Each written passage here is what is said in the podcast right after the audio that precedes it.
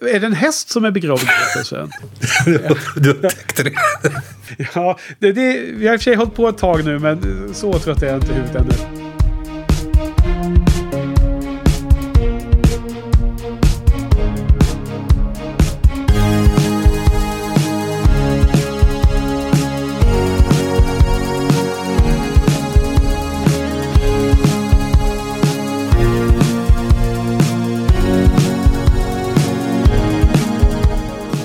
Välkomna till Shiny-podden eh, säsong 6 avsnitt 7 med mig Henke och vid min sida Frans. Eh, hejsan Frans! Här, hur står det till? Hej, god afton! Ja, det är väl skapligt. Lite, lite småkrasslig, men annars är det okej. Okay. Ja, men har du hämtat dig från denna, denna spänningsupplevelse att se denna thriller och film noir, eh, Shadow of a Doubt? Jag hävdade mig från filmen, kanske inte från uh, genreklassificeringen. Nej. Nej, vi får väl komma till det egentligen. Vad det är för någon eh, genre och sånt. Men det står ju så på, överallt på internet. Thriller. Psy ja, vi... Psychological thriller and film noir. Så, ja, vad heter det? Den är spännande. Det är ju en ganska känd film va? Som, vi, har, som vi ska prata om idag. Och eh, den har omnämnts då, inklusive på dokumentären på Blu-ray så är, är det ju dottern till eh, Alfred Hitchcock och Alma Reville. Hon heter Pat, Patricia, kallas för Pat. Hon, hon, eh, hon hävdar bland annat att det här också var hennes pappas favorit eh, av hans filmer. Då, då. Ja. Men det finns en, en hund begraven där någonstans. Det är kanske inte helt säkert ändå. För att om man läser intervjuboken så kanske det framkommer lite annat. Men låt oss återkomma till det. Eh, ska vi börja som vanligt och titta på om vi har fått några härliga kommentarer i inboxen på vår ja. hemsida som är shinypodden.se. Eh, förra avsnittet, Sabotör. Ja, precis. Har vi, fått vi, har, ja, vi, har, vi har en eh, lång kommentar från Sofia som har anammat den korrekta metoden att se filmerna samtidigt som, som vi ser dem. Vilket är ly, lysande. Mycket, det uppmuntrar vi att alla gör. Och eh, hon, hon håller med oss i stora drag om filmen. Och vi, vi pratade lite om att vi tyckte den var, trots att historien var liknande som 39 steg i många, i, i många avseenden så, så tyckte vi att den kändes inte riktigt lika tight. Och Sofia funderar på om det kan bero på att 39 stegen hade en bok som förlaga. Medan det här kan mera var Hitchcocks egen, eget, mm, egen idé om jag förstod det rätt. Så det, det är väl möjligt. Å andra sidan om, om han har haft, det är möjligt att han inte har haft 39 steg som förlaga men att det bara har funnits där liksom i hans medvetande att det är bra. En, en bra, ett bra sätt att göra film på. Eller vad tror du? Ja, en bra struktur. Ja, alltså Sofia är ju en stor bokälskare så att man blir inte förvånad att uh, hon ser den kopplingen där och den vinklingen att det skulle vara bättre i alla lägen. Och, uh, men i det här fallet så kan det mycket väl vara så att det är det som är anledningen. Ja. Och uh, det är en klassisk debatt här nu de senaste året är ju att Game of Thrones, denna stora kända fantasy-tv-serie som då blev eh, svagare mot slutet. Och, och den sista säsongen och säsong 8 var ju eh, allmänt sett som riktigt dålig då jämfört med de, de tidigare. Och, och där var ju den stora skillnaden att de inte hade bokförlagen att luta sig mot längre. Eftersom eh, författaren inte har hunnit skriva klart serien och eh, därmed, och tv-serien då hade gått om författaren så var de ju då tvungna då från tv-showen att, att liksom skapa den sista säsongen helt på egen, egen hand. Och det gick ju inte bra. Så att jag tror absolut att Sofia kan ha någon poäng där. Och, och, och, å ena sidan. Och å andra sidan så finns det ju de här originalmanusen som inte bygger på förlaga. Som kan vara helt fantastiska också. Så att eh, det måste ju vara case by case ändå. Vill jag väl tycka. Men, men ja. det, det går, går säkert att addera det till ditt sommarprojekt och försöka utreda om filmer som bygger på bokförlag är generellt sett högre rankade än filmer som bygger på um, egna manus som är skrivna helt utan en bokförlaga.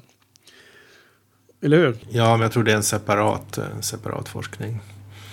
Ja, det kan vara det. Separat artikel. Mm. Ja. Men, men jag, jag, tycker det känns lite grann som, som vi... Det var ju väldigt mycket i den här sabotörfilmen som vi sa att det kändes som att Hitchcock hade slängt in en del scener som kanske inte riktigt behövdes. Och jag tror vi har diskuterat ja. det tidigare också. Så att det, det, fin det finns kanske en svag tendens hittills med att han eh, ibland liksom blir lite, kanske blir lite för förtjust i sina egna scener och ha med dem även om de inte bidrar till historien. Just det. Kanske till och med Det här med Kill Your historien. Darlings. Ja, Precis. Kill Your Darlings ja. Precis. Precis. Sen pratar hon också om eh, Frankenstein. Vi, vi pratar ju om likheten med scenen hos den blinde mannen och nämner några filmer om Frankenstein. Jag tror inte att jag har sett dem faktiskt. Jag tror att den enda Frankenstein-filmen jag har sett är den här gamla med eh, Boris Karloff. För det är väl han som spelar? Eller spelar han ja. Dracula? Ja. Nej, det är han. Det är han. Uh, de hon nämner då, Bride of Frankenstein är någon 30-talsfilm, tror jag. Jag kollar upp. Jag har inte sett den heller. Och den tror jag är en eh, allvarlig eh, alltså, skräckis. Och sen är det väl Young, Young Frankenstein som jag då, eh, jag antog i alla fall utan att kolla upp det, att det var den här Mel Brooks eh, sån här eh, spoof-film. Eh, kärleksfull komedi på, på kända genrer eller så, förlagor. Och eh, den tror jag att jag har sett, om det är den med, eh, vad heter han, med blond krulligt hår. Och, det, och så är det han Marty Feldman med ögonen och allting.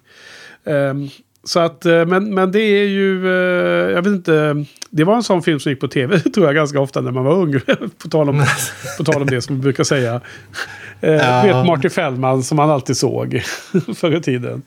Jag, vet, jag tror att vi har, vi, har, vi har sett olika, det gick olika filmer på tv när vi var barn, i, vi bodde i olika delar av Sverige.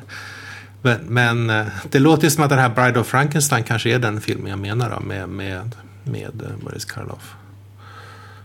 Ja, eh, jag bara gissar fritt här nu att det kanske finns fler också. Att man gjorde flera på samma tema där. Om det, någon var fram, framgångsrik så kan det ha varit en uppföljare. Men okej, okay, det får efterforskas av de som är sugna. Det är bara att gå in och kolla på Wikipedia eller på IMDB hur, hur, vilka Frankensteins filmer det finns. Just det. Ja, har vi fått något annat då? Ja, Jojenito har varit behjälplig med förslag till eh, filmer här som eh, där eh, de hoppar från bro med handsfängsel. Vi, vi gjorde ju en shout-out efter, efter sådana filmer eftersom jag hade någon, något, något minne av att jag sett det här i någon annan film. Ja. Han, nämner en, han nämner en film från 30-talet här som heter uh, the I was a fugitive, I am a fugitive from a chain gang. Som verkar vara en riktigt ja. häftig sån här ilsk 30-tals amerikansk film. Som säkert är sevärd. Ja. Men, men, det kan inte vara den för den har jag inte sett. Och sen så hoppar, hoppar du in där och nämner The Fugitive, vilket jag tyckte var lustigt eftersom vi pratar om tv-serien som The Fugitive är baserat på. Det skulle kunna vara den, det är mycket möjligt alltså att jag... Det känns som att det var någon figur i stil med eh, Robert De Niro, men det skulle mycket väl kunna vara Harrison Ford. Som, som ja. blandar ihop det. Nej, precis. Jag bara tänkte att du säkert hade sett den filmen, för det var ju... Runt precis slutet av Uppsala-tiden där. Och det var ju en ganska stor film som kom då, eh, tidigt 90-tal. Eh, men eh, ja, det vore ju dråpligt om det var den långfilmen när du själv jämförde med tv-serien. Men, men eh, vi får tacka Jörgen Nito för den, eh, för den eh, han länkat in en eh, trailer här va? Från eh, YouTube eller vad det kan vara. Och eh, nej, det är en film som jag aldrig har hört om. Det var ju bara imponerande nog att uh, han har sett den där filmen. Det, det verkar vara någon gammal obskyr historia. Så uh, kul. Kul med lite olika input, input här efter förra veckans avsnitt. Verkligen. Ja, men du. Uh, men vi ska gå vidare här. Och kvällens film är ju då något helt annat. Uh, det här känns ju som att det är säkert andra eller tredje gången som de eh, säger i, i olika eh, sidomaterial om filmen att det här var eh, Hitchcocks första riktiga amerikanska film. men, men det sägs ju om det här också då. då att, eh, att han eh, var så intresserad av den här amerikanska idyllen och den här, den här bilden av småstaden där alla kände alla. Där liksom eh, Charlie i familjen kan bara springa omkring på stan och den lokala polismannen och bibliotekarien och alla som jobbar här i olika butiker och allt möjligt. Alla känner alla och alla vet, känner alla vid, vid förnamn och så. Och eh, allas eh, dörrar till he hemmen liksom är öppna och man kan gå, gå in hos varandra helt utan hinder för att liksom, det är ingen som förväntar sig att någon, någon, någon är brottsling eller någon är ond eller någon är eh, psykopatisk eller seriemördare. Så ville han liksom eh, leka med den här tanken och, och, och, vad händer om man inför en menace i denna idyll. Så det här är en, en, en, annan typ av film än de här actionorienterade filmer som vi har sett här nu då. Eh, så nu, ska ha, nu har jag tänkt ut en liten eh, teaser här som också är olyckligtvis väldigt, väldigt sann då, Frans. Är du redo? Nej, det Spetsa. vet jag. Jag känner mig inte helt redo för detta. Vänta. Nej. Du får spetsa öronen och gör dig redo att eh, brista ut i sång här nu, Frans. För att min fråga till dig är hur himla enkelt kan en liten, liten melodislinga helt ta bort spänningen ur en erkänt och klassisk eh, spänningsfilm och thriller som detta är. Hur kan det ske? Och förstår du något av vad jag säger överhuvudtaget? Punchen kommer, punchen kommer ljuv och sval. Är det så du tänker? ja, det var en av de mest sjungna sångerna på alla festerna på universitetet i Uppsala. På, på nationerna och på teknikum eh, och FUTF-festerna så var det ju, eh, vad heter det, alltid de här punchen kommer. Och redan när den började eh, klinga ut till eh, titles i början så bara jag skrockade högt och tyckte det här var ju lite festligt att den här låten var med. Och ja. udda att lägga den här under titles. Och sen visade det sig att den återkom ju i hela filmen om och om igen. Och jag, jag var ju bara satt ju liksom och skrockade för mig själv och tänkte på Uppsala så fort den kom. Det tog mig helt ur filmen om och om och om igen. Ja. Hur, hur, hanterade du det, hur hanterade du detta liksom? Eh, du måste också ha haft... Jag kände igen, jag tyckte det var lite festligt att det var, att, att det var den melodin men eh, sen jag, jag lyckades... Nej, jag lyckades penetrera filmen utan att distraheras allt för mycket av den. Ja, för att den engelska titeln på den här eh, melodin då som eh, Hitchcock använder sig väldigt mycket av. Det är ju väldigt tematiskt korrekt här. För den heter ju då The Merry Widow Waltz. Ja, och, alltså, eh, det, det, är inte helt korrekt. Alltså, den, är ju, den kommer från nej. en operett som heter The Merry Widow, eller Den glada änkan. Okay. men, men sen har ju, sen har ju melodin ett eget, eget namn i den operetten. Så jag vet inte varför de har kallat för The, The Merry Va, Widow Vad heter den då? Gud. Alltså, för det här stod på internet så jag skrev upp det så. Okej, okay, den heter någonting med läppar, läppar tiger eller något sånt där. Okej. Okay. Ja, ja, men då har de gjort en, eh, en skarvning där då i den artikeln jag läste. Ja, precis. Vart det var. Eh, vilket väl som helst så är det ju, eh, handlar det ju om eh, en eh, seriemördare som eh, mördar eh, vad heter hon, änkor, rika änkor. Som, som kallas för The Mary Widow Murderer eller något liknande i filmen. Va? Så att det är ju tematiskt så då att, att eh, när familjen eh, nynnar på den här eh, musikslingan så eh, gör ju han eh, Uncle Charlie någon, eh, någon drastisk åtgärd där för att liksom få dem att tänka på annat och sådär. För han vill inte att de ska börja tänka på vad den här heter. Jag, jag, tror att den unga Charlie, eller någon annan håller på att säga vad den ska heta. Den här The Merry Widow. Ja, då, då, då hojtar han till då för att, för att det inte ska upptagas. Men i alla fall. Eh, så den här filmen då, vad handlar det om egentligen då? Nu har vi antytt lite, men har vi någon bra synopsis beskriven någonstans på internet som vi kan använda oss av? Ja, vi kan ta, ja, vi tar den på Letterboxd. Mm. A, bored, a bored teen living in Santa Rosa, California. Charlotte Charlie Newton is frustrated because nothing seems to be happening in her life and that of her family.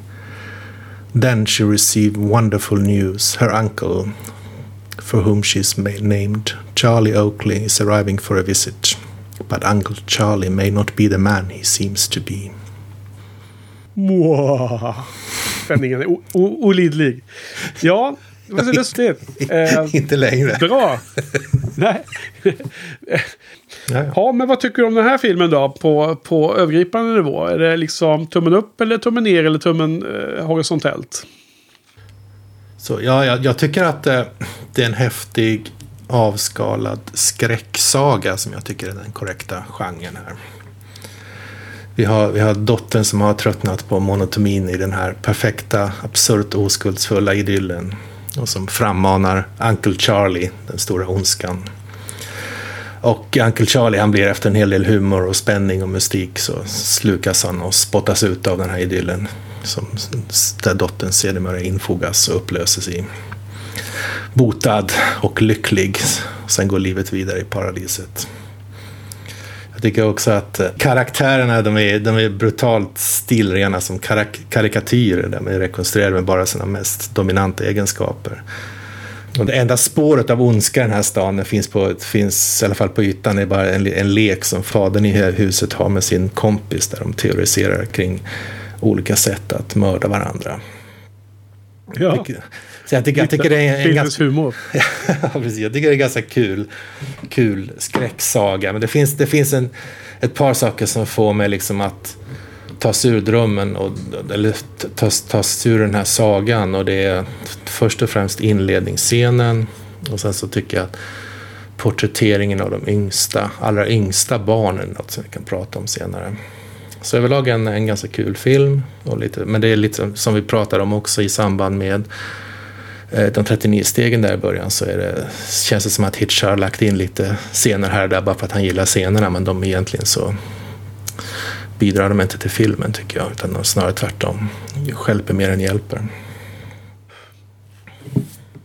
Eh, ja, okej. Okay. Jaha, det, det var faktiskt ingenting jag... Uh, på det allra sista du säger har ni, uh, som du sa nu då angående allt för många scener eller att det är svårt att klippa bort favoritscener som inte behövs. Det, det var faktiskt något som jag inte själv riktigt hade landat i. Men det var intressant att höra.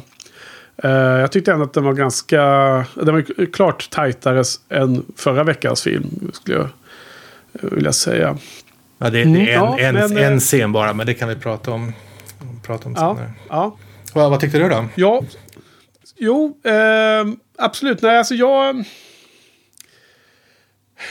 Eh, ska börja med... Alltså, eh, det, det, är intressant vilken ände ska börja här. Det är intressant att eh, det finns väl två huvudpersoner. Och egentligen är väl flickan Charlie. Den unga Charlie är väl egentligen den riktiga huvudpersonen. Men självklart är ju Uncle Charlie liksom en eh, väldigt eh, stor roll och stor, stor uh, viktig karaktär i den här storyn. Och att han är ond då är ju väldigt spännande och ganska ovanligt grepp om man säger så. Och det, det är liksom, jag börjar få, få liksom form på vad jag tyckte om den här filmen eh, börjar landa lite efter att man kommer att tänka på det här att liksom det, är hans, det är hans dualitet i det här. Liksom det, man, man, vad säger man på engelska egentligen? Det, The duality of man eller något sånt där. Finns det något sånt uttryck va? Som man pratar om. Liksom att det finns två sidor av, av allting. Och att han, han ska liksom framställas som den här charmige, eh, vackra och framgångsrika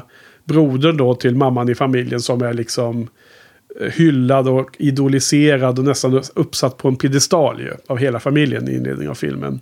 Och sen är det andra sidan då det visar sig att han är en eh, eh, ja, seriemördare helt enkelt. Och svin, eh, on, alltså ond. Han är liksom, han är arg, han är liksom cynisk, han är ensam, han är liksom han håller ju de här två monologerna då. Eh, först en lite kortare när han är på en bar tillsammans med Charlie. Och sen på den andra middagsscenen eh, så håller han också ett långt tal om de här rika änkorna i storstaden då. I, i, på östkusten i New York typ. Hur de liksom lever upp sina mäns pengar och de är liksom äckliga och allting. De är swine och sånt pratar han om ju. Så att det är så två, två sidor. Och då om man börjar se på det så då. Då, då tycker jag att hela filmen andas så här att det är som två saker. Och, och för mig är det lite här att Ja, det är väl någon form av släng av film noir. Och jag, jag, har ju, jag känner ju att jag oftast inte eh, eh tycker att film noir-filmer är så bra som många andra. Och att, jag är, att det är liksom, de är för kalla och det är för svårt att verkligen känna för någon i filmen. Men att det kan vara mer intressant intellektuellt än känslomässigt bra den är två olika sidor där. Att jag tycker att den här filmen är mer intressant att fundera på och analysera och den var liksom sämre rent känslomässigt. Eh, jag, jag tycker inte att det finns eh, karaktärer som är så bra. Jag tycker inte det finns den här glimten i ögat eller liksom eh, lättsamheten som kan lyfta en spänningsfilm och även göra en kontrast på ett bra sätt. Så jag, jag är lite mm, mittemellan, lite så här tummen vå horisontellt vågrätt skulle jag vilja säga i mitt fall. Mm. Eh, faktiskt. Ja, intressant. Eh, alltså den har ju humor och den, det, det ser jag som en fördel för en sån här typ av film. Då, då. Och eh, jag tycker att hon som spelar Charlie, hon heter Teresa Wright. Och eh, hon tyckte jag var riktigt bra och riktigt... Eh, ja, jättekul att se. Och hon var spännande som attan. Hon var ju alldeles för gammal skådespelare för den rollen då. Men, men förr i tiden så var det ju alltid så att det var 25-åringar som spelade 18-åringar. Så det får man ju leva med. Eh, sen så tror jag att Josef Kotten var då mycket känd på den tiden. Och jag tror att han spelade helt emot sin typecast i den här filmen. Och det har sagts på den här dokumentären som var med och jag, jag har uppfattat det någon annanstans också. Och han hade varit med i, eh, som du nämnde förra veckan, det var ett antal Orson Welles-filmer och lite annat då. då. Och till, till, skillnad från Cary Grant, du vet, när vi tittar på Suspicion och där de var tvungna att skriva om slutet då eventuellt. För att Cary Grant inte skulle accepteras som en, ah, som en bov eller skurk. Så i, i det här fallet, i den här filmen så fullföljde man ju den här tanken fullt ut. Att den här älskvärda skådespelaren spelar en ond man som också var ond hela vägen in i mål ju. Så jag vet inte om du tänkte på den skillnaden här då. Att eh, jämfört med Suspicion så fullföljde ju Hitchcock liksom. Ja, den, den idén här. Precis. Så så eh, det finns både bra och dåligt i den här. Och, eh, och jag var engagerad under hela filmtittningen. Men jag kände väl att jag inte riktigt så här blev så här hög på att den var eh, så bra så att, som, som ja, vissa filmer kan göra att man känner sig. Ja, så över till dig. Vad, vad, vad, vad, vad tyckte du om skådespelare och den allmänna känslan i filmen då? Eh, jag tyckte, jag, jag hade inga problem med, med Cotton. Jag tyckte som du att, att dottern är superb. Men jag hade inga som helst problem med, med Cotton. Jag tyckte han spelade den, den rollen bra. Ja. Men, eh, men det, som jag sa så tycker jag att inledningsscenen är skälper filmen en del. För jag tycker att historien, historien du, borde... Vilken scen, kan du säga vilken scen du menar? Okay, så, så vi okay. vet vad, vad, som är inledningsscenen. Det, inleds ju i någonstans på östkusten med att man får se, ja, man får se Uncle Charlies äh, lilla skuffel där han, han bor tillfälligt och hur han äh, jagas av två, två detektiver. Och hur han, för att fly, fly undan dem, telegraferar till filmen i Kalifornien. Eller till familjen i, i Kalifornien för att få komma och hälsa på dem. Och jag tycker att, ja. Men jag tycker att resten, i resten av filmen så är historien så här. Att det finns den här äh, absurda idyllen här som är som en sagovärld. Och så finns det den unga dottern här som är den enda som vill ha någonting annat. Och hon mer eller mindre materialiserar Uncle Charlie komplett med en legend och med, med detektiver ur den här längtan efter någonting annat. Så, så, så, så med den synpunkt, med den angreppspunkten så tyckte jag det hade varit mycket bättre om filmen hade börjat i Santa Rosa i Kalifornien där och man aldrig hade fått den här förklaringen som man får direkt i inledningsscenen. För jag tycker det blir, ja, det blir alldeles för konkret när man, när man får se direkt vad, att han har en, en, riktig, en riktig, verklig bakgrund. Liksom. Ja, jag förstår. Och det är ju fantastiskt. Alltså det är ju, du ställer ju krav på åskådaren nu som jag tror att eh, man inte vågar göra. Varken då eller nu. Ju. Nej, och, och, det, det är ju liksom en, en typ av fantasy. En typ av liksom, hela filmen ska vara oklart om det exempelvis bara sker i hennes huvud eller om det ens sker i verkligheten. Det är som i den genren av filmer du beskriver nu. Ja, jag menar kanske inte i hennes huvud. Jag menar mera som en, en slags sagovärld. Va? Så jag funderar lite grann på om det, om det är precis som du säger att de har lagt till att man behöver den här förankringen för publiken och att de därför har lagt till den här scenen efteråt. Men å andra sidan så är, scenen, så är den scenen så typisk Hitchcock ska ha så många eleganta saker i sig att jag skulle också kunna tänka mig att det här är en scen som Hitchcock verkligen har gillat och vill ha med i filmen oavsett om den passar in eller inte. Ja. Nej, jag, jag, eh, jag blir... Eh, eh, känner mig exalterad över din... Eh, eh, att du har funnit den här möjliga Eh, sagovärlden, fantasy, eh, fantasian liksom av den här varianten av filmen. För jag, jag såg ju inte alls den, eh, den vinklingen på det. Så att det är spännande. Och det hade ju kunnat varit liksom ännu mer fantastiskt. Men jag, det känns som att att vi får väl se kommande filmer men det känns ju inte som att Hitchcock jobbar med, den, med det perspektivet så mycket. Jag tycker han verkar vara väldigt så här eh, down to earth och väldigt påtaglig. Väldigt så här, det man ser är det man ser liksom. Ja, ja, ja. Eh, håller du inte med? Jo, men jag fick lite hopp i början av podcasten när du, när du sa att eh, bakgrunden till filmen var att Hitchcock hade studerat den här amerikanska idyllen och ville göra en betraktelse över det. För det, det är ju lite samma perspektiv som jag nämnde. Då. Ja, precis.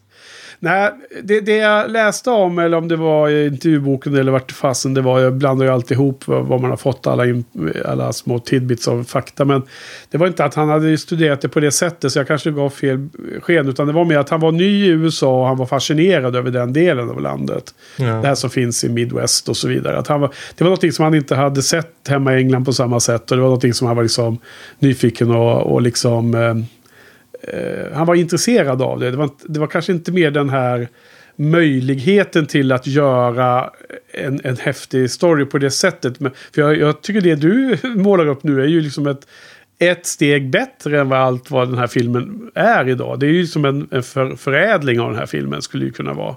Och, och jag menar, alltså Santa Clara ligger ju uppe i Napa Valley tydligen. Och Hitchcock åkte dit mycket. Han var det var någon som sa på dokumentärfilmen som var på Blu-ray att han var i sin, eh, sin, sin största format. Alltså han var sin, sin, sin eh, han vägde som mest i sitt liv runt när han gjorde den här filmen.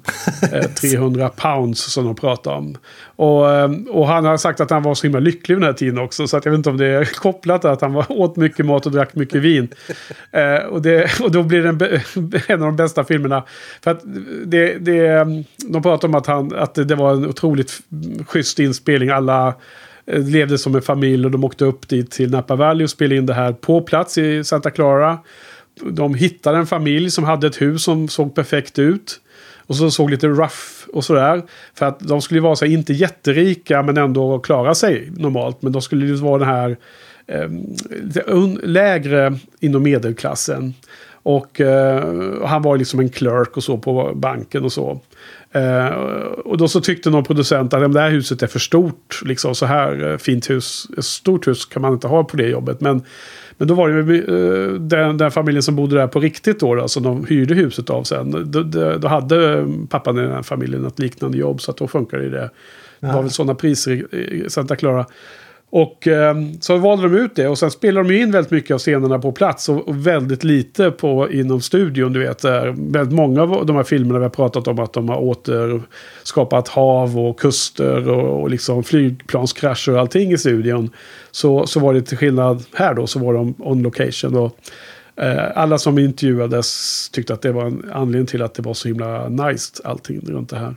Mm. sen det lustiga var ju att de då hade hyrt det här huset och sen när de kom tillbaka några veckor senare för att börja filma. Då hade ju, då hade ju de här personerna som ägde huset gjort precis som mamman gjorde här. När hon trodde att det skulle komma besök för att sköta, göra en sån där eh, poll av något slag. Då hade ju de som ägde huset hade ju målat om huset. För, så det skulle se fint ut för filmen. Medan eh, Hitchcock hade ju valt den för att det såg rough ut. Så då fick de ju måla, måla ner det igen då, så att det blev fult igen. Och så fick de måla om det igen efter filmen var klar. Stackars mamma. ja.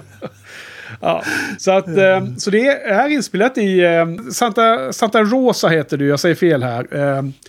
Jag, jag, kanske sa Santa Clara tidigare, eh, Frans. Men Santa Rosa i eh, Napa Valley. Och eh, det, det, fanns ett litet bibliotek eh, och det fanns eh, en tågstation och så vidare. Men det var... Tydligen har ju staden blivit mycket, mycket större nu då. För att den här dokumentären som jag såg är ju inspelad år 2000. Men det här var ju 40-tal. Du nämnde biblioteket. Ja, när, att, när, när stänger bibliotek normalt sett? Känns det som, tycker du? Klockan nio.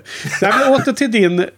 Eh, eh, åter till din spaning där om att, att hela filmen skulle kunna vara nästan som en fairytale och nästan som att den unga Charlie skulle liksom ha frammanat de här olika stereotypiska personerna runt sig i en slags eh, eh tillstånd när hon var liksom uttråkad och ville ha mm, fart och fläkt i livet. Då, då.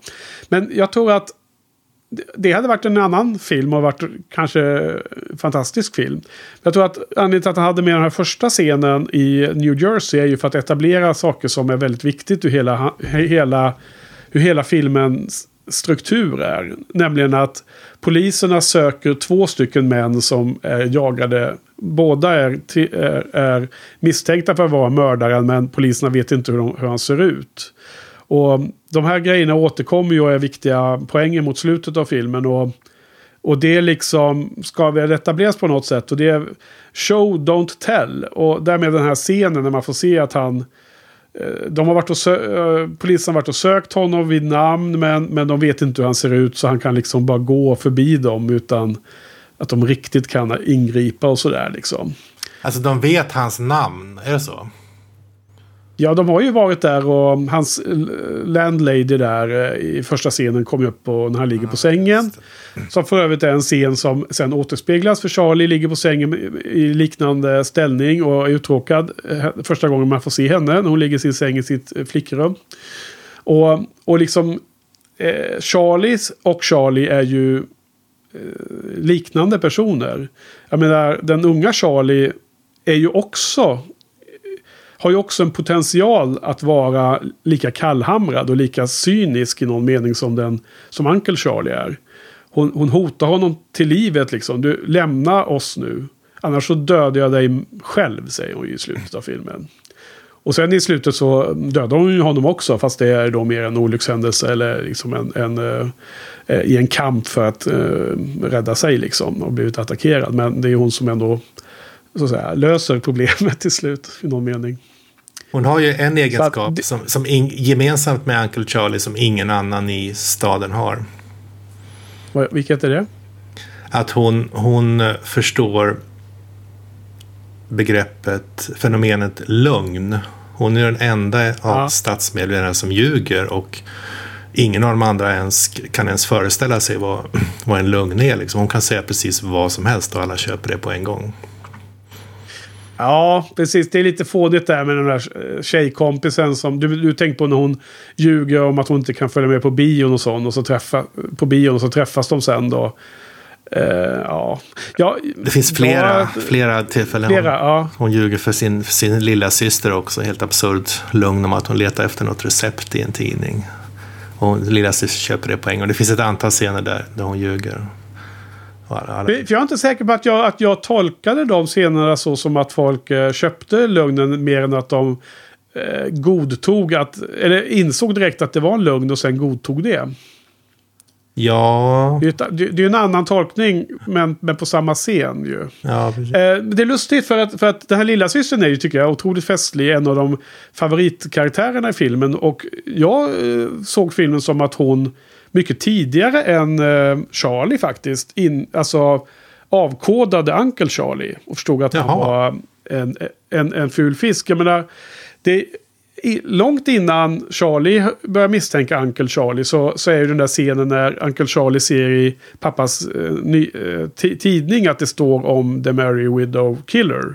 Just det. Och för att förstöra den tidningssidan så bygger han ett litet uh, hus till uh, hon Anna, eller vad hon heter, den här dottern, den yngre dottern vad hon nu hette. Och, och då, äh, så Anne hette hon ju, Anne Newton. Och hon, hon, hon, hon uh, genomskådar ju honom direkt. Hon säger det i dialogen till och med. Mm. Liksom, uh, hon, hon beter sig på ett sätt som att hon liksom förstår det direkt att han håller på med något fuffens där. Och, och så här. Så att jag, jag tyckte hon var liksom... men hon har ju som också genomskådat sin mamma flera gånger. Hon säger ju så roliga grejer när mamma står och skriker i telefonen och så här. Så säger hon någon så här spydiga kommentarer om att mamma liksom bortser från all teknisk framsteg och så här. Hon tror att telefonen är till för att man måste, skri måste skrika för att nå, nå fram i ljudet utan liksom eh, telefonens ja, men, men, hjälp. Och så men, det, det, är ju en jätterolig kommentar för den är ju aktuell fortfarande 75 år senare. Ja. Precis, precis samma sak. Ja, Ja. Ja, men i alla fall. Du, jag, jag hakar upp mig på det här med att, att den är... Det är liksom två sidor av allting. Och eh, då tänkte jag att jag skulle eh, kontra här, eller rätt sagt bjuda tillbaks på en quiz. Oj, oj, oj. Så som du hittade på förra veckan.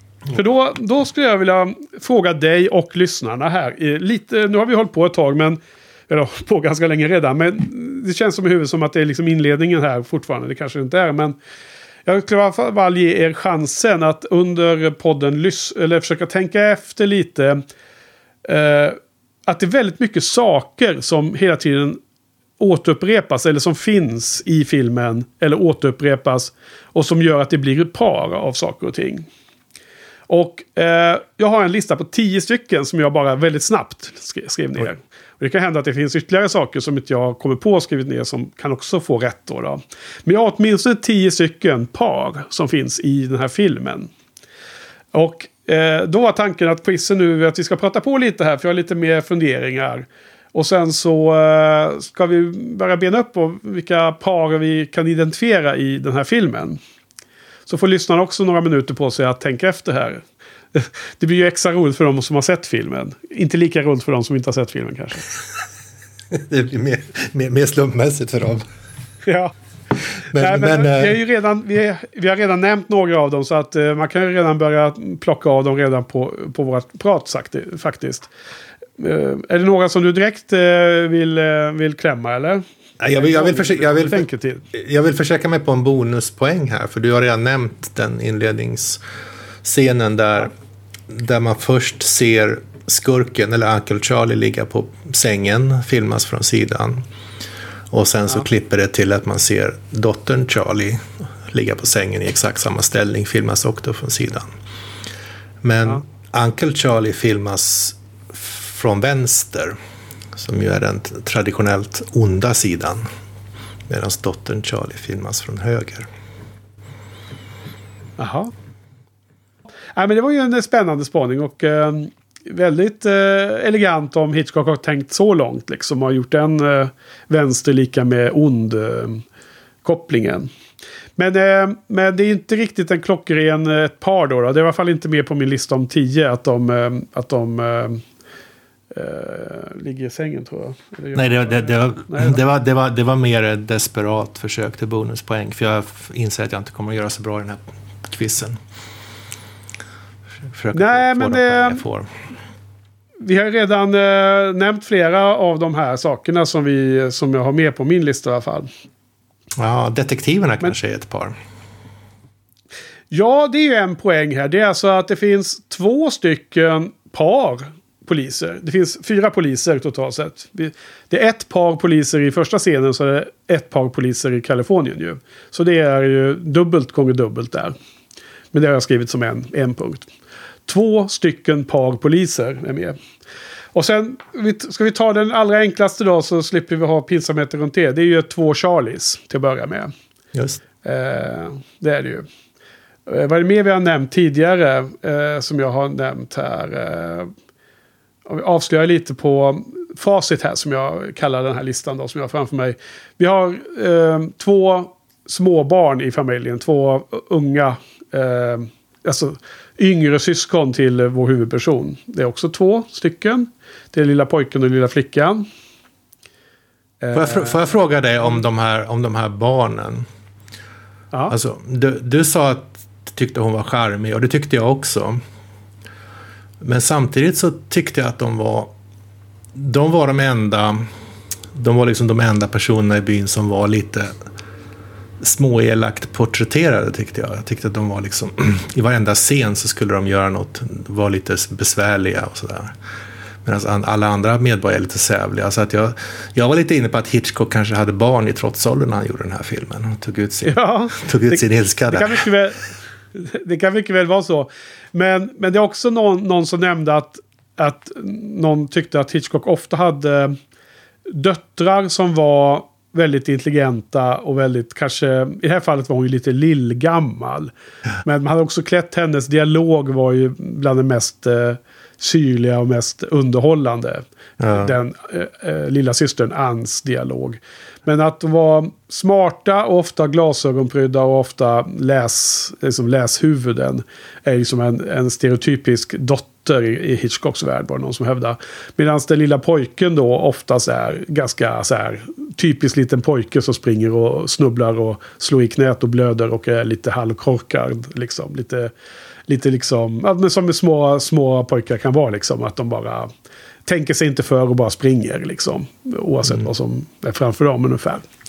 Um, det, var ju, det var ju den här dokumentären det kom fram. Och uh, den var inspelad år 2000.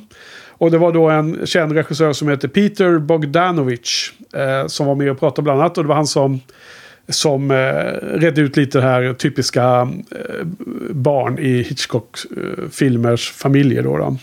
Och sen intervjuade de eh, dottern igen, Pat. Eh, två skådespelare. Dels Theresa Wright som spelar unga Charlie. Och hon var ju eh, gammal nu men eh, hade väldigt många lustiga anekdoter och, anekdoter och minnen. Och sen var det han skådespelaren som spelade den här Herbie. Den här vännen till pappan som höll på med den här leken att tänka ut bästa sättet att mörda den andra. Uh, han Hume Cronin. Och sen var det också då Associate Art Director Robert Boyle som, som var involverad i filmen förstås. Som, som var med i, i dokumentären.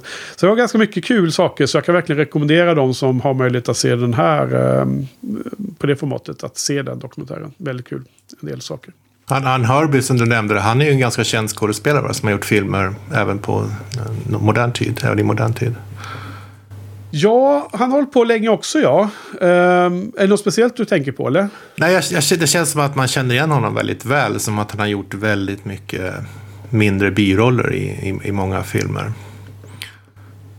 Ja, eh, jag kommer inte ihåg exakt. Men alltså, han kommer ju vara med i ett antal Hitchcock-filmer. För att de blev vänner och så. Och han, eh, han jobbade som manusförfattare senare eh, för Hitchcock. Och jag tror han blev producent också i något läge. Men jag tror att han har filmat en hel del saker. Och det var lustigt för att när det här spelades du in då 42 eller något liknande. För den kom väl ut 43 va? Mm.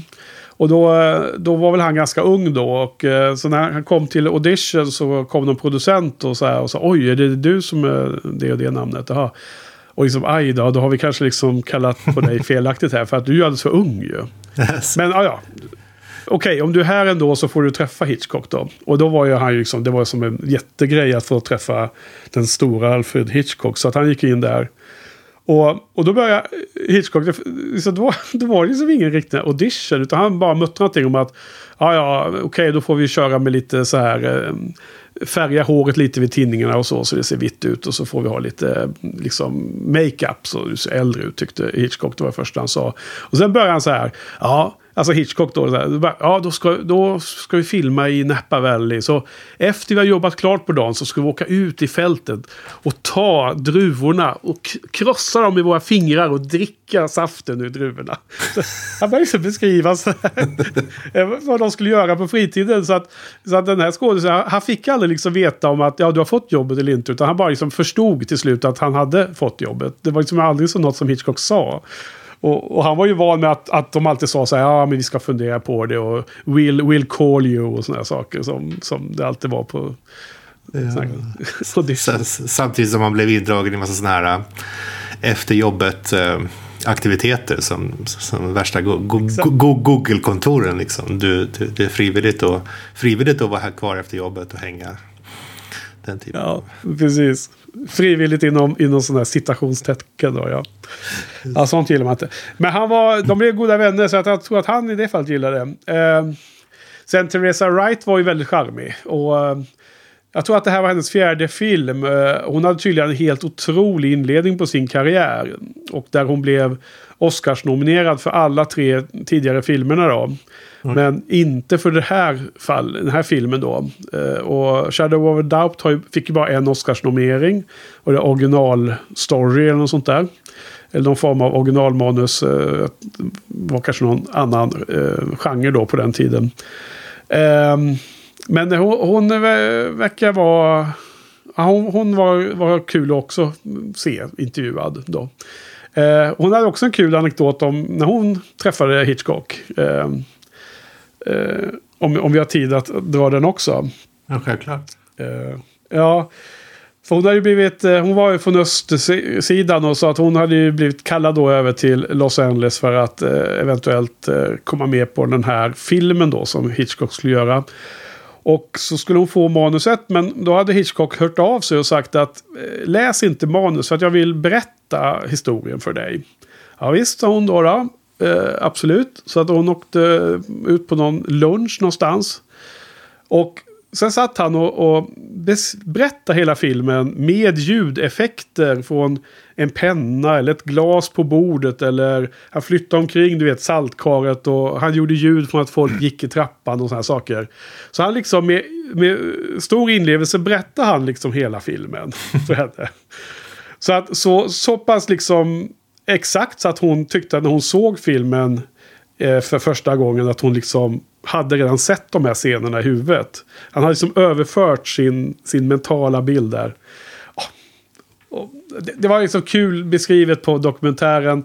Sen kan man alltid fundera på hur mycket efterhandskonstruktion för att förhärliga eh, liksom Hitchcock och, och, sig själv och så. I det här sammanhanget. Men det, var, det, det kändes genuint när hon berättade i alla fall.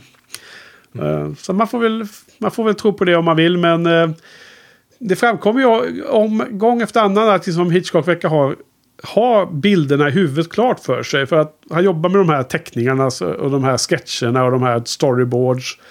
Och den här andra dokumentären från förra veckan när den här filmens fot fotograf ville att Hitchcock skulle titta i linsen och förklara. då hade liksom Hitchcock redan koll på hur shotsen skulle vara. Så att ja, det, det är konsistent i alla fall hur, hur folk beskriver hur han jobbade.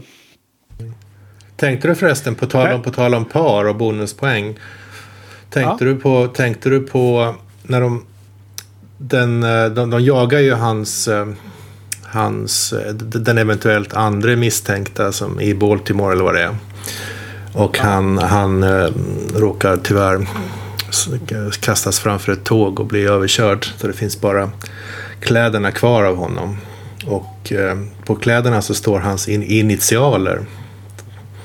Ja. Som är C-O-H.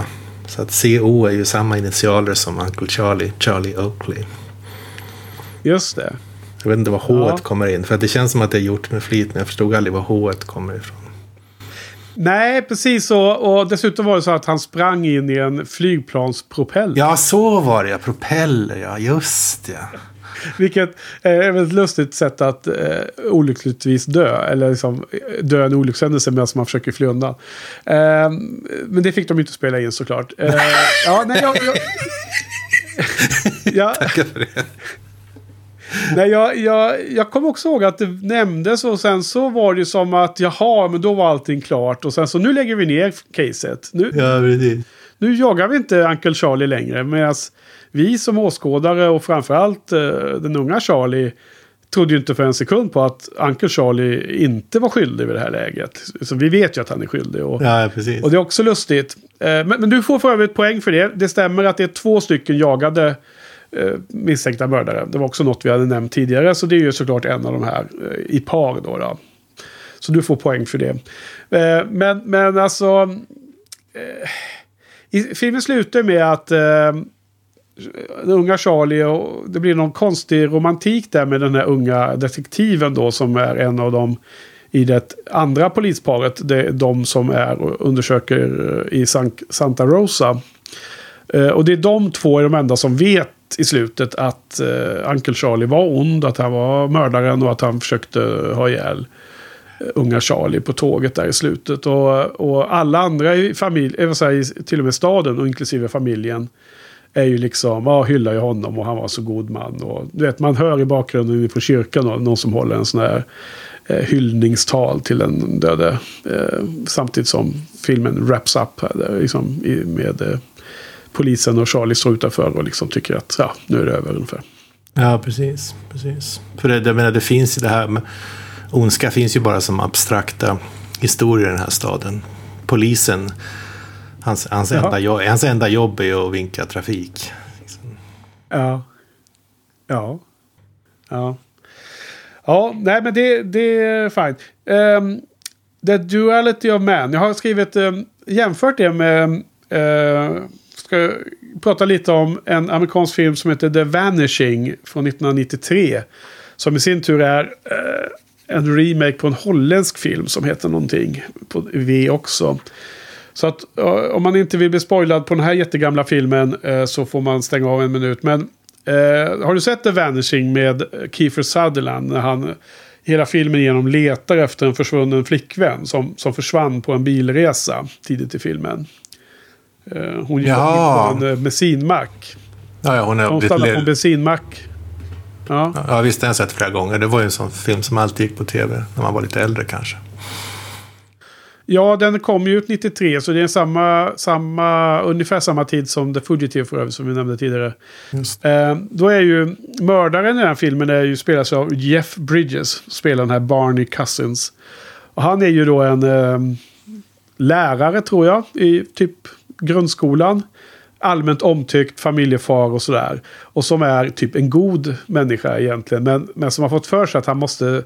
Han vill uppleva hur det är att vara urjävligt ond. Liksom. Mm. Ha den där andra sidan. Jag bara, jag bara kom att tänka på den filmen och på den liksom... Uh, The Bad Guy i The Vanishing. Liksom, när jag ser den här Joseph Cotten på något sätt. Att om det var något liknande de var ute efter här då. då. För, för jag är väl inte helt såld på hans skådespeleri här. Och det jag inte gillar, eller det jag inte tycker är bra nog. Eh, jag kan tycka att det finns saker som han gör som är bra, men, men det som det fallerar på det är att jag känner, eller jag kan fråga dig, känner du någon sympati för honom? Liksom, eh, Känner du det? Eh, som, som publik? Tycker du att liksom det... Hejar du på att han ska komma undan från polisen och så vid något tillfälle i filmen?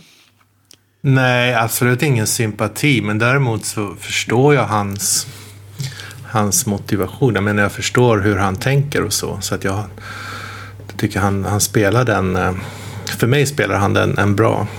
Även om jag inte känner ja, sympati ja. för honom.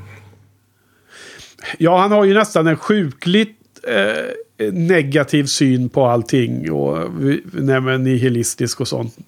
Men, men så att visst, man kan förstå i någon mening. Men man, man kan ju inte känna. Eh, det är inte känslomässigt förankrat ju.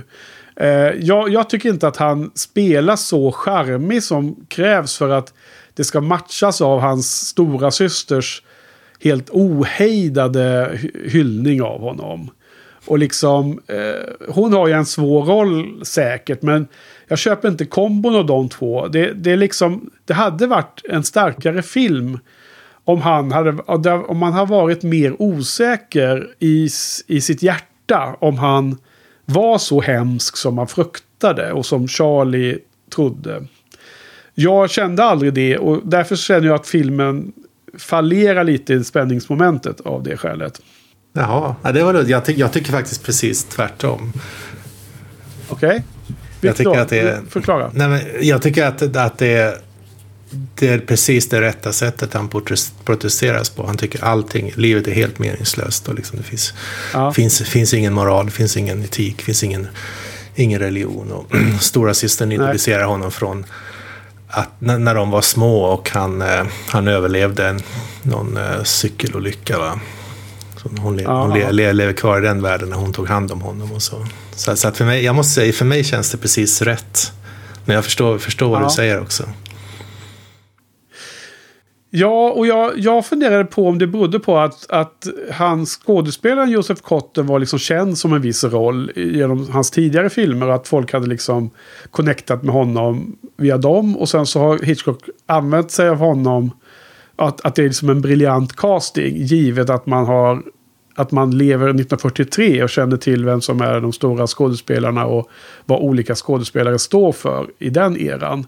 Ja, Medan jag kan, inte ens, jag kan inte ens komma ihåg att han var med. Jag har ju sett både Tredje mannen och även eh, Citizen Kane och så som har nämnts som han var med i. Och jag kan inte ens... Jag tyckte inte ens att jag kände igen ansiktet liksom. Så att han har inte givit något intryck på mig. Nej. Och till skillnad från Suspicion så tog jag ju med mig en, en förutfattad mening och en förutfattad liksom känsla runt Cary Grant då, som spelade en suspekt person. Och då, då blev det en, en, en kul liksom, utmaning av min bild av honom. Alltså man lekte med mig som åskådare i någon mening. Och jag, jag saknade det i detta. Mm. Uh, så jag hade, jag hade velat haft en, en, en, en varmare, en, en bättre, uh, en mer uh, trovärdig person som skulle bli idoliserad av alla i familjen. Mm. Och sen skulle det börja rämna lite och då så skulle man få fram och se då skulle man i samma takt som unga Charlie börja misstänka sin, eh, sin uncle skulle man som åskådare börja misstänka honom. Det hade jag tyckt kunde varit en verkligt eh, spännande resa i filmen. Då, då. Mm. Eh, och jag menar, jag var ganska... Absolut första scenen så tror man ju att han är jagad av onda män. Jag, jag förstod inte ens att det var poliser. Förrän de sa senare att det var poliser som var efter honom. Så jag som trodde att han var typ jagad av... Det brukar alltid vara några så här eh, snubbar som ska bryta hans ben för att han har någon spelskuld och sånt som liksom inte är betald. Det var liksom ja. den eh, setupen. Och att han är liksom jagad av ännu mer bad guys. Så att, så att jag, jag liksom tyckte, ja, okej, okay, då är det väl det här huvudpersonen då. Eh, och sen så, eh, väldigt snart, så bara tyckte han var... Han betedde sig ganska vidrigt redan från första början. Eh, liksom, han hade ju spelat sjuk i benet för att få fördelar på tåget när han åkte dit. Och sen kom alla i familjen och han var liksom helt eh, ett stort asshole mot dem i första scenen. Liksom. Så att direkt så insåg man ju att nej men det här är ju ingen bra person. Så att liksom vad, vad, är, vad, vad, är, vad är spänningen att upptäcka liksom? Det, det såg man redan direkt då. Att han var, han var den han var liksom. På tal om tågscenen. Såg du hans cameo? Nej, jag såg inte den. Men jag har läst om den och uh, har förstått. Så berätta, var är cameon i den här filmen? Jag såg den ju för en gångs skull. Man brukar nästan aldrig se den. Men de, de ja. sitter på tåget och konduktören kommer fram. Och eh, det sitter ett äldre par och ja, spelar kort. Och mitt emot dem sitter en herre och spelar kort. Och den herren är Hitchcock. Han har, för, för, ja, för övrigt så är tågmiljön väldigt lik den miljön som fortfarande är man åker sådana här lång, långa resetåg i USA. Ja, just det. Det har ju du gjort, ja. Men han har, han, eh. han har en hand. Hans hand är alla 13 spaderna. Och de spelar på tre. Ja. Va, vad spelar de för spel egentligen? Alltså, flera saker. Det är den här tidigt i scen i filmen när han åker tåg från östkusten till eh, Kalifornien första gången är det ju. Precis. Och eh, Hitchcock si sitter med ryggen emot kameran stod det på, på internet. Så att det är väl anledningen till att inte man la märke till honom så lätt. Men eh, du såg honom. Good job. Eh, applåd på det. Ja, just det. Och då har han 13 spader. Jag, jag, jag, jag, när jag såg scenen utan att se att det var Hitchcock då, då så trodde jag bara att man, att man såg några personer ur ett sällskap som spelar bridge. Och att det skulle vara som en kul grej att man har, har fått 13 spader på handen i bridge. Trodde jag ah, ja, det. var. Eh, var det såg jag fel eller var det möjligt att det kunde varit en fjärde med som var ute ur bild? Eller? Det skulle nog kunna ha varit. Det skulle nog kunna ha varit, ja. Ja, men du... Eh, eh,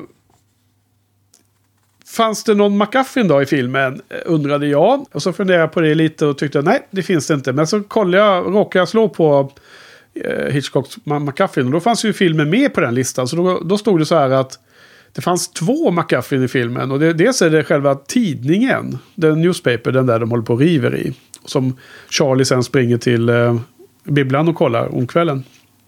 Okej. Okay. Och det andra skulle vara ringen.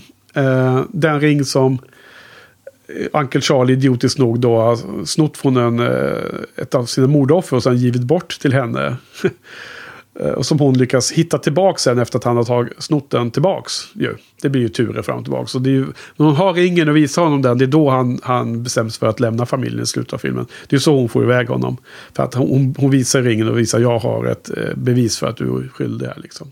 Men varför skulle det vara McCuffin? Det är väl lika viktigt både ja. för tittarna och personerna? Absolut, håller helt med. Därför så tycker jag att båda de hade ju otroligt så här centrala poänger med förhandlingen. Den första tidningen är för att hon liksom får bevis. Hon, hon, blir första gången säker på att han är ond.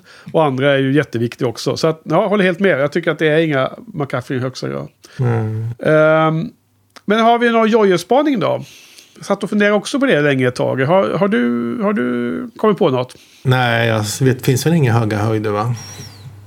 Nej, och det håller jag helt med om. Det, det fanns inte någon sån... Eh, eh, moment i filmen som känns som en typisk eh, scen som är inducerad från en slags höjdskräck som vi gissar att Hitchcock hade. Eh, däremot så, så kan jag i det här läget nämna att det var ju väldigt häftigt foto i vissa delar av filmen. Eh, ibland var det väldigt eh, enkelt och ganska liksom praktiskt. Eh, när de var ute och sprang på stan och så, så var det liksom inga, som jag kommer ihåg, superhäftiga lösningar på fotot. Men det fanns hemma i, i huset där eh, schyssta så här, framings. Liksom att man, man såg att det här var ett snyggt, snygg vinkel och snygga, eh, vad heter det? Det är ju svartvitt och det är mycket med de här eh, skuggorna och så. Eh, bland annat så finns det någon, någon, någon scen när, som är filmad underifrån upp i trappan. Så står Uncle Charlie uppe vid räcket ovanför trappan på övervåningen.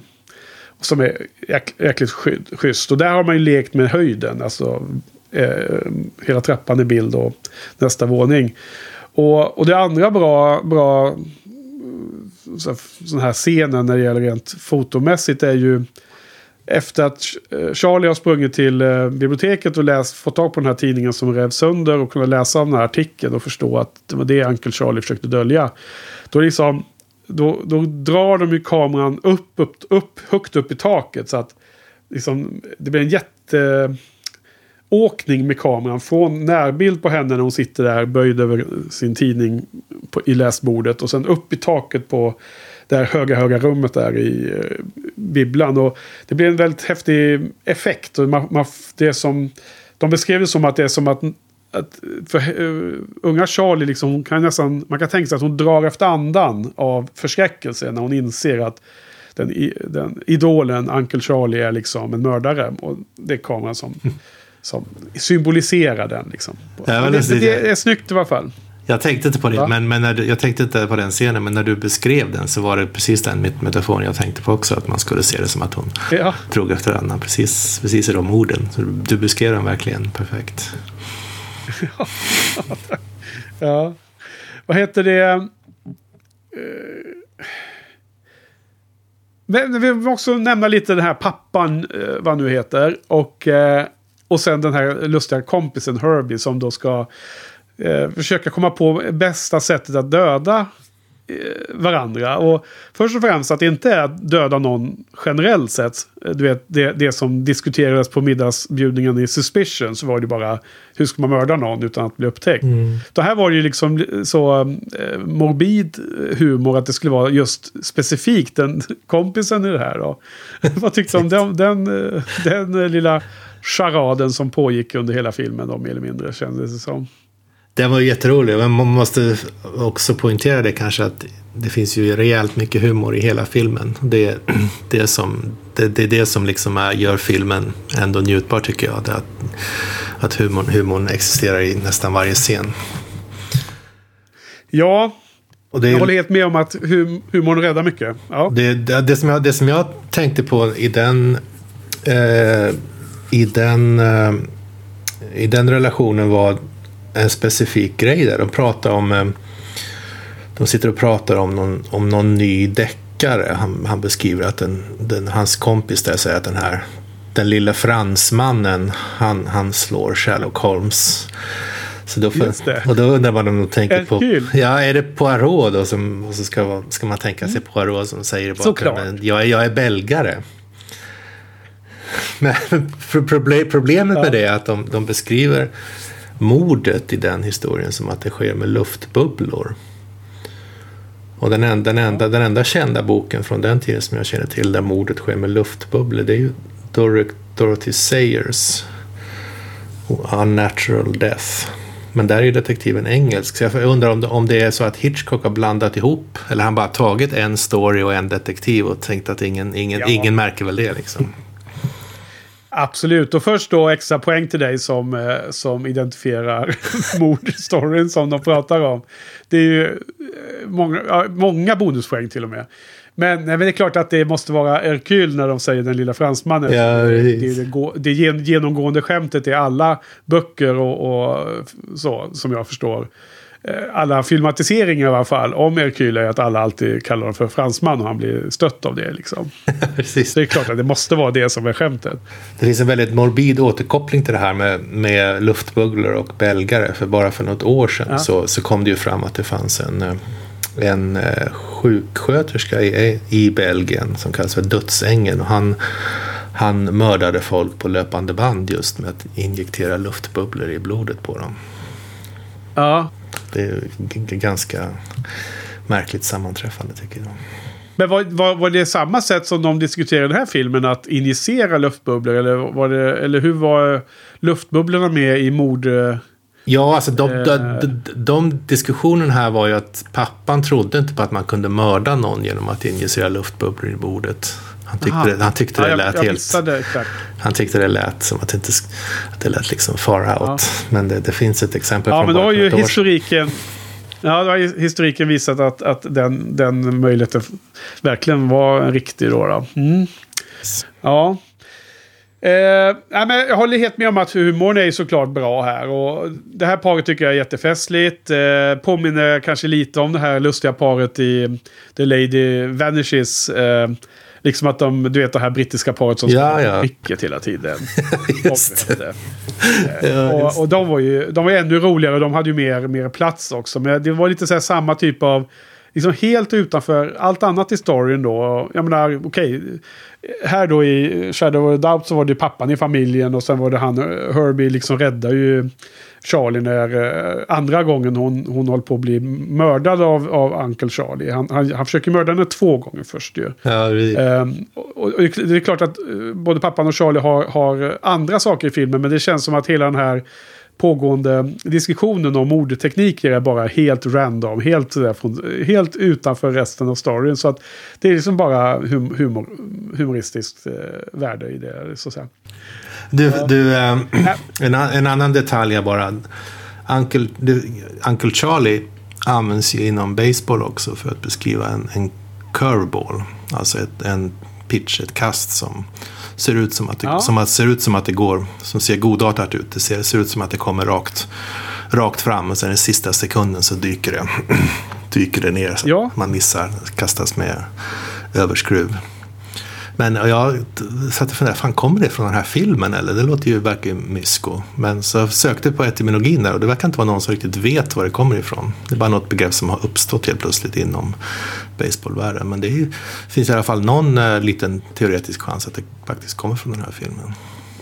Okej, okay, så du har efterforskat det men inte hittat svar? Om jag förstår dig.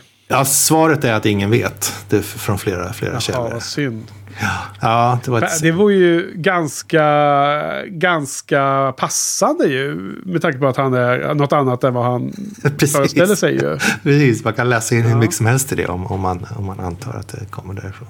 Ja, okej. Okay. Så det, eh, där du kollar och så, det är ingen som ens föreslår den här filmen eller? Nej, nej precis. De pratar om olika där, extremt obskyra förklaringar som låter mycket mer långsökta än det här. Men um, om, man, om man tar reda på när det börjar uh, användas så kan man få en indikation. För liksom efter, nära efter 43 så är det ju stark koppling. Eller liksom före 43 så är det liksom kört kanske. Ja, det, det, var också, jag tänkte också i de banorna, men det var också väldigt svårt att få svar på. Det verkar inte vara någon som riktigt vet när, när det liksom först Nej. kom. Det pratas om 50-60-talet, så det är rätt, rätt tidsålder i alla fall. Ah, Okej. Okay.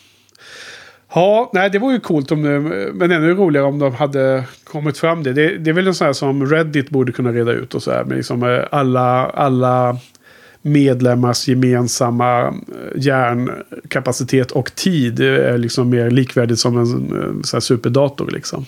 Du gav mig vilka problem som helst. Nu gav du mig en idé. Man skulle faktiskt kunna sprida den myten att det kommer från den här filmen. På internet. Undrar, hur, undrar hur lång tid det tar innan det blir accepterad sanning. Ja. Nej, det, det, jag tycker du ska gå in anonymt då förstås. Så att vi kan liksom slippa ha det här hängande efter oss sen resten av livet. Att vi var, det var vi två som gjorde den här hemska myten på internet som alla blev upprörda över. Nej, anonymt får du gå in och börja, börja, skriva det här på Reddit. Man får ett flertal anonyma konton som diskuterar fram och tillbaka. Ja, just det. Ja, som håller med och så. Precis, precis. Liksom, jag, jag kan eh, konfirmera att den där är sann och så. Eh, jo, men humor var ju bra. De var roliga. Eh, lilla dottern Ann var rolig. Eh, hon hade rolig dialog i alla fall. Lillgammal förvisso. Jag kan tänka mig att vissa gillar ju inte barn ibland i film. Eh, jag tyckte hon var okej okay och kul. Eh, fast hon var kanske lite... Eh, vad heter det? Inte superrealistisk som du varit inne på. Sen så tyckte jag också att det fanns en väldigt festlig scen. Eh, insprängd i en väldigt allvarlig scen. Det var ju när eh, eh unga Charlie, jag tror att det är i princip när hon har förstått att Uncle Charlie är, är mördare. Och hon flyr ut på stan och Uncle Charlie följer efter henne och eh, för andra gången tar henne runt handlederna så hårt så att hon får riktigt ont. Och hon blir riktigt förs förskräckt. Och så drar han in henne på en bar. Och sen så sätter hon sig ner och pratar där. Kommer du ihåg scenen? Ja, ja visst. Den festliga, festliga ja. servitrösen där. Ja, det var det jag skulle komma till. Att scenen i stort är ju ganska, den är allvarlig och det är då för övrigt den första av två monologer som, som Uncle Charlie säger. Där man får fram hans otroliga att han är så arg, han är så cynisk och han... Eh, det här... Ni, eh, ah, han, han är liksom helt eländig som person ju, eh, mer eller mindre. Och han håller ju ett liksom, monolog till henne där liksom, han förklarat allting. Han säger någonting, skulle du ta bort fasaderna på husen här i, i den här staden så skulle det bara vara hemskheter där inne. Och liksom alla skulle vara swine, pratar han med den scenen också. Och liksom det, du vet, tar man bort bara fasaden så alla ruttna. Liksom var ju hans budskap till den här unga, unga eh, systerdottern. Men, men, men i den väldigt tunga, dramatiskt tunga scenen så är det den här fantastiskt lustiga servitrisen som Ja, hur fan ska man tolka henne liksom? Hon, hon rör sig lustigt, hon pratar väldigt släpigt. Hon har någon så här absurd historia att hon har förlorat jobbet på något annat ställe och typ kommit till det här sämre stället ungefär. Och liksom är liksom allmänt nonchalant men väldigt, eh, på ett väldigt festligt sätt. Då, då. Och sen så var det så här, ja men det var en klasskompis till Charlie då, framkom det på något sätt. och det, det är inte bara att hon, hon har jobbat, som jag fattar, och jobbat på nästan varenda bar i stan och blivit, fått sparken överallt. och pratar extremt monotont och släpigt och hon går liksom så här jättesläpigt. Så jag tycker hon är jätterolig. Ja. ja, jag tycker också det. Det var en av mina notes som jag tyckte var, var tvungen att få upp här. Uh. Ja, sen, sen då en annan väldigt dramatisk scen. Och där, där måste jag ge Josef Kotten en, en, en liten liksom, plus också. Inte bara neggig. För han, han levererar de här båda monologerna. Eh, den, den andra är ju vid, vid den andra det finns ju två middagsscener hemma hos eh, familjen. Eh, först är det ju när han har anlänt för första gången och då är det ju allting glada miner och du vet systern är så himla glad att han har kommit och de, de pratar om, om eh, sitt liv när de var unga och bodde någon annan stadie. Men sen andra, andra middagsscenen är ju mot slutet av filmen och vid det läget har ju den unga Charlie vet ju att Uncle Charlie är en mördare. Så att hon är ju, eh, har ju eh, taggarna utåt. Och han, han sitter och ger det, den, eh, eh, eh, det, det, vad heter det? Osagt svavel om hur han beskriver de här änkorna borta i öst när han kommer ifrån. Och man skulle ju förvänta sig att alla i familjen bara skulle bli helt chockade. Men de, de tar det ju ganska väl ändå. Jag menar, hans eh, syster säger något överslätande om att du behöver inte vara så hård eller något sånt där. Men hans leverans av den långa monologen är ju väldigt skarp. Det är ju bra gjort. Alltså det, det att kunna leverera den utan att det helt fallerar är nog inte jättelätt alltså. Women keep busy in towns like this. The cities it's different. The cities are full of women, middle-aged widows, husbands dead. Husbands who've spent their lives making fortunes, working and working. And then they die and leave their money to their wives, their silly wives. What do the wives do, these useless women? You see them in the hotels, the best hotels every day by the thousands. Drinking the money, eating the money, losing the money at bridge, playing all day and all night, smelling of money. Proud of their jewelry, but of nothing else. Horrible. Faded, fat, greedy women. But they're alive. They're human beings. Are they? Are they, Charlie? Are they human or are they fat, wheezing animals? Hmm? What happens to animals when they get too fat and too old? Well, I seem to be making my speech right here. Well, for heaven's sake, don't talk about women like that in front of my club. Okej, okay, ska vi sluta hålla alla på halster då och eh, återkomma till quizen här då. Det, som sagt, det finns nog många, mycket mer än tio punkter, men Eh, låt mig eh, rabbla dem som jag bara tänkte fram. Eh, så får vi se Frans om du kan komplettera med några eller, eller hålla med eller säga emot. Ja, men vi har ju två Charlies som vi har sagt. Vi har två centrala tågscener. Den eh, i början med eh, de bridgespelande Hitchcock i bild. Och sen då när han ska lämna Santa Rosa och eh, håller kvar Charlie och försöker döda henne. Jag har inte pratat om så mycket den, den scenen. Är det eh, någon scen som funkade väl för dig eller? Oh ja, det, förlåt, det har jag också glömt bort. Men det är ju väldigt centralt. Han, han, han kom ju till den här staden, materialiseras ju i staden via tåget och sen slukas han också upp av staden med, från tåget. Ja. Så det är väldigt... Ja, och de... Väldigt viktigt. Ja, och de har också, också pratat om att, att först när tåget eh, kommer in så ville Hitchcock ha väldigt svart rök. Eh, så att de har alltså preparerat tåget som ett riktigt tåg. Så att det kommer mer svart rök än normalt då. Jaha, och det är liksom för att, för, att, för att visa det här hotande. Att ge undermedvetet en signal om att nu är något. Och sen så hade de tur att solen, det blev skuggor från röken men också tror jag av moln. Så att när han kliver av sen så går han i skuggan bakom tåget. Och liksom. det, det är som att du vet. Så onda, onda väsen lever i skuggorna liksom. Så att de jobbar med det en del. Eh, sen är det väl liksom en okej okay spänningsserie. Jag vet inte om man har blivit liksom för... Eh, det, det, här är ju en tidig thriller i filmhistoriskt eh. Om man jämför med sånt som man ser nu för tiden. Och, jag, jag har ju svårt att bli så här supernervös eh, eller eh, anspänd. Trots att det ska vara en thriller. Eh, det här psykologiska momentet kan man ju absolut köpa in på i spänningsnivå. Men just det, när det är liksom att eh, han försöker döda eh, lilla Charlie, eller unga Charlie då som 18-åringen. Det är, det är ju inte så att man någon enda sekund eh, tror att, att hon ska dö i den scenen. Liksom. Nej, det absolut. Men det, han, han har ju gjort en grej som är lite modernt, för mig i alla fall. Det är det här med, han har ju multipla upplösningar. Det är inte bara en upplösning. utan det, Först så sker någonting som man tror ska vara själva upplösningen. Och sen, men sen så kommer det ytterligare en hotfull situation och ytterligare en. Okej. Okay. Ja, lite så här flera slut på... Alltså, han teasar lite med är det, liksom, är det över nu? Men nej, då är det lite till och så. Är det det du menar? Precis, precis. Det, det känns som att det är något som man ser i, i moderna... Eh, ja, eh, absolut.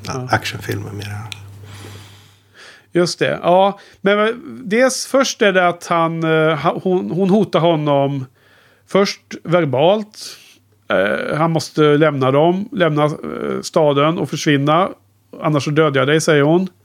Vilket då också visar lite på att hon är liksom samma skrot och korn som honom i någon mening. Precis. Om det är det som, är det som krävs för henne så, så är det det hon kommer göra. Och hon säger ju i början så här att ja, men jag tycker att vi, vi är ju det är inte bara att hon har blivit döpt efter Uncle Charlies namn. Utan det är som en... Eh, de är eh, som tvillingsjälar. Vi är lika du och jag. Och du har en hemlis. Och så ser han helt förskräckt ut liksom. Och, och den är underbar. Har hon ju målat upp framför sig då. Och jag ska ta reda på vad den är. Så får vi ju reda på vad den är till slut. Och så är det ju inte speciellt underbar. Men då är det kanske mer lik som hon själv ändå är då i någon mening. Vilket jag tycker det är, det är en väldigt spännande utveckling. Och väldigt lockande eh, tema. Men med liksom spänningen som eh, man får eh, känslan av att de pratar om när man ser dokumentärer och annat. Det är ju liksom, det är ju den här handgripliga spänningen som jag tycker är helt, helt ospännande i en sån här film. Då. Till och, med, till och med scenen i garaget som är en av de första upplösningarna. När hon håller på att gå under i garaget där. Tyckte inte den var spännande heller. Nej, tyckte du? Ja, jag ty ja, alltså, tyckte den var rätt spännande faktiskt. Ja. Ja, jo, men det är jättebra. Men alltså, jag, jag, tror att man kanske liksom tar emot mig på olika sätt. Jag kanske är lite för... Uh, avtrubbad då, har sett för mycket film. Man, liksom, man, man, man, eh, man, spekulerar framåt direkt. Och tänker att nej, men, det här kommer hon ju undan på något sätt. Men visst, man kan tänka sig in i att det är en spännande situation för karaktären. Man kan liksom känna för karaktären. Men man sitter ju inte och, och biter på naglarna och tänker att oj vad synd här nu efter 75% av filmens löptid så kommer liksom huvudpersonen dö. Nej, precis. Men jag, alltså, det först, första gången han försöker döda henne, det är i trappan där. Men då, då, då är det ja. inte riktigt, det finns ju fortfarande en liten osäkerhet på om det, om det kanske var en olyckshändelse eller om det verkligen var han som försökte döda henne. Man, kan inte, man är inte helt säker som tittare tycker jag. Nej. Men så att det kommer liksom lite grann som en chock att oj då, han, han försöker verkligen ha död på henne i, i den garagescenen ja. där. Så att på det sättet så tyckte jag den blev lite spännande. Ja, och att han inte blir avslöjad också. Eh, att det liksom eh, chansen att kunna eh, slita av honom hans mask i det läget eh, eh, fanns där. Men att det var ingen som tog den. Och då, då som för, fördröjs allting. Och då när alla åker iväg på det här talet som han håller för... Eh, Eh, för han har ju hållit på och flörtat med den där eh, gamla rika änkan också som fanns även i den här staden ju. Så man förstår ju varför han hade tänkt stanna kvar i den staden. Eh, men då är ju unga Charlie kvar i huset och det är då hon hittar ringen. Och så då, då när hon visar ringen på sitt, på sitt finger då, då har hon beviset för, för polisen där att han har dödat den där andra kvinnan. Mm. Men i alla fall, vidare på listan så har vi två misstänkta, misstänkta män som jagas har vi nämnt. Två små barn i familjen har vi nämnt. Två mordförsök som vi nu pratar om. Sabotage av trappan och sen garaget. Eh, två middagsscener som jag nämnde. Eh, två par poliser sa vi. Två elaka monologer som jag sagt. Eh, på baren när han är där med den lustiga servitrisen så beställer han ju två eh, drink, eh, supar, eller om man säger så. Eh, först en och sen en till efter Charlie rusat iväg. Eh, unga Charlie har då två eh, klasskompisar, två tjejkompisar som är med i några olika scener. Och det, var ju, det fanns ju många fler. Men två gånger som uh, Uncle Charlie tar unga Charlie runt handlederna på ett hårt och bryskt sätt. Eh, som, som till och med kommenteras. Hon säger nu liksom har du hört, gjort mig illa igen och så här säger hon. Ja. Ja, nej men så det var, det var den. Sen kanske man kan tänka ut fler. Jag vet inte.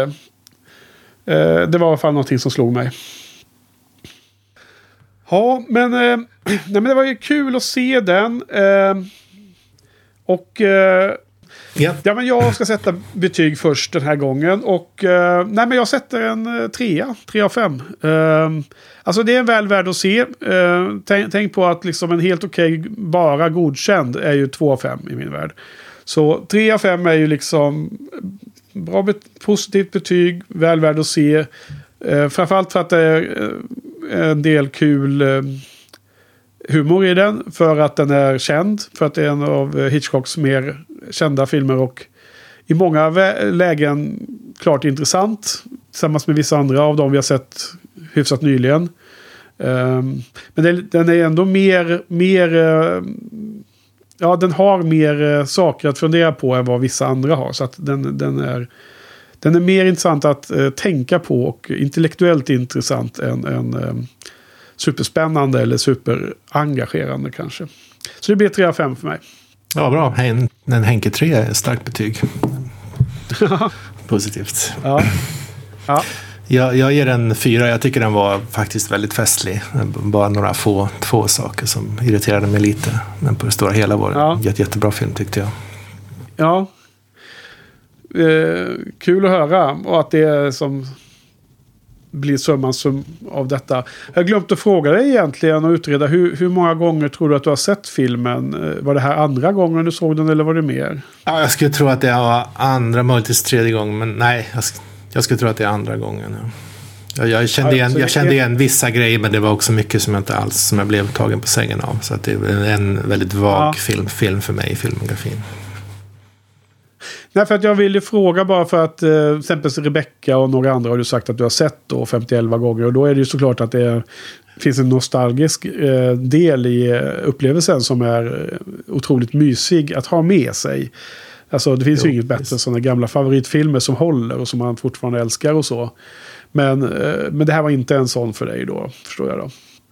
Nej, det var inte riktigt det, men jag tyckte ändå den var festlig som sagt. Men du, nu, det var en grej vi har glömt ta upp här. Du, du lovade någonting, utlovade någonting i början här om att eh, du, du sa att dot, Hitchcocks dotter hade sagt att det här var Hitchcocks favoritfilm, men att det fanns en ko begraven, så tror jag du uttryckte dig. Ja, Just det, vad bra! nice catch Frans. Vad irriterande det varit att eh, efteråt komma på att vi helt glömde återkomma det. Jo men alltså, jag hade ju hört det redan, jag tror jag nämnde det även förra veckan, att det här skulle vara Hitchcocks egen favoritfilm från sin egen filmografi. Och, och så, så, så, det kändes som att det var väl etablerat. Och, och i, i, dokumentären så säger hon det väldigt tidigt i den, i den där 35 minuters dokumentären. Att ja, men det här är ju min pappas favoritfilm och så. Uh, jag vet inte, hade du också hört om det? Eller var det någonting du också kände till? Jag hade hört, jag hade hört om det, men, men eh, bara från dig förra veckan. Aha, okej, okay, ja, men då är det samma källa. Ja, men sen när man läser uh, intervjuboken då, Truffaut Hitchcock från 66 eller vad det nu är. Eh, så det täcker in en väldigt stor del av hans karriär och, och de pratar om alla filmer eh, olika långt. Då, då så tar ju Truffaut upp då, säger det till Hitchcock, ja det här är ju din favoritfilm sägs det, säger han, frågan då liksom. Och då, då säger Hitchcock, ja, ja men det är felaktigt och då har jag uttryckt mig fel om det har framkommit så, säger han Hitchcock. Och då menar han så här, den är den film jag tycker är mest, minst klandervärd. Uttrycker han sig.